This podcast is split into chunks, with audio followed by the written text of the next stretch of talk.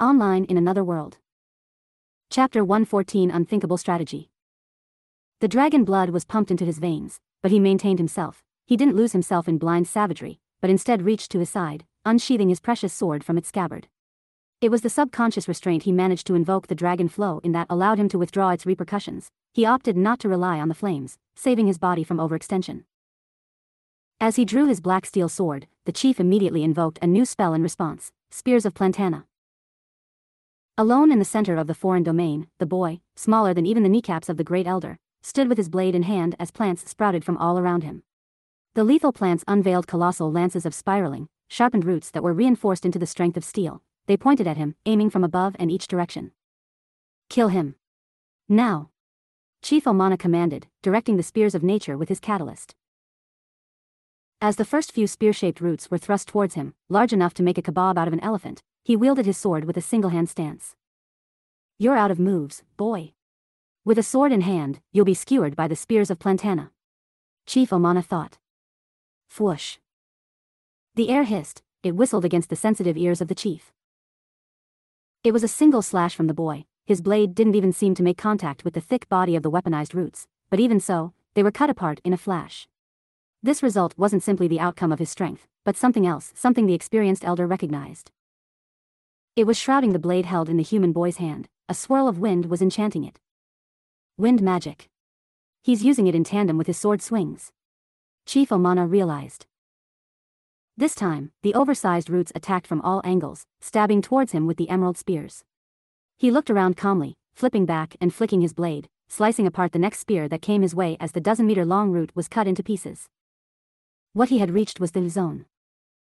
The zone is a state of mind reached by athletes and warriors.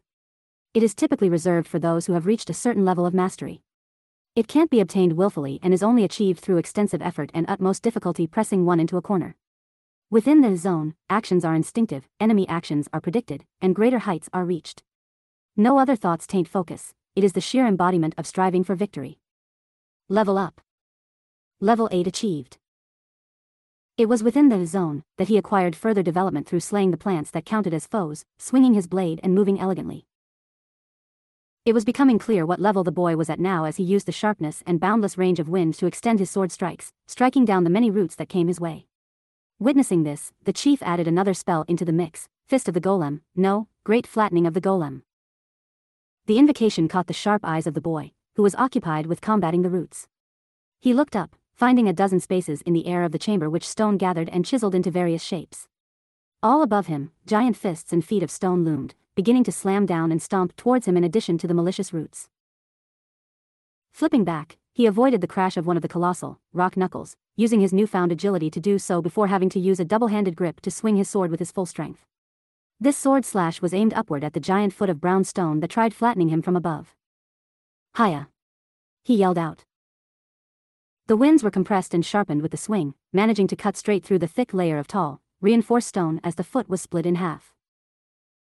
More and more, the fear and desperation of the old chief amplified at the sight of the boy who seemed to rise to every obstacle thrown his way. Even bruised, battered, and bloodied, the boy who should by all means be unconscious or buried in the dirt, was storming towards him like a natural disaster, unavoidable and unstoppable. Crush him. Crush him. Crush him. The urgency of the chief's words as he stomped his own feet in desperation was shown through his spells as the disembodied fists and feet of the golem moved faster, propelling as if amplified by unseen jets. This sudden increase in speed took the boy by surprise amidst his trance within the zone. His eyes widened. Before he could properly react to raise his guard, one of the massive fists of tough material slammed into his side, knocking him across the room before he slammed into one of the walls. Blood fell from his lips, the blunt infliction rang through the marrow of his bones like the chime of a bell. Crush him. The chief roared out, his voice booming through the stadium-sized room built for his giant stature. This command brought one of the stone fists to fly towards the boy once more, who could barely raise his arms in time before the next impact came. Thud. Against the skin of his forearms, the abrasive stone knuckles scraped his flesh, battering it as the force squeezed and fractured the bones of his arms. Crush. Crush. Crush. With his mortality being felt, the chief didn't let him, swinging his staff around as he continuously commanded the massive fist to continue pounding against the human. Even with his heightened constitution with the draconic blood flow, the blunt attacks, carrying power to reduce boulders to mere dust, each collision rippled through his body as he kept his guard raised. It wasn't just the golem fist, as the stone hand withdrew, the foot and other fists began stomping down. He tried raising walls of rigid rock, but the stone magic of the elder was proven to be superior, it was refined and reinforced, allowing the golem appendages to break through and smash the boy. By the end of the barrage, there was no doubt the boy of blonde and black hair was pulverized as the chief stood tall, huffing as he watched from his colossal height. As the stone appendages moved away, it was true, the boy was lying on the ground with broken bones, his left arm was twisted around and his legs were contorted. Most of his bones had been fractured or shattered completely. The chief breathed heavily as his silver fur had been ruffled by his frantic castings. A boy is just a boy. Remember that in your next life. To him, his body was weightless, his mind severed itself from his body as he couldn't even budge a fingertip. All he could do was look at his own hand that was beside him, noticing the fabric ring that was slid on his finger.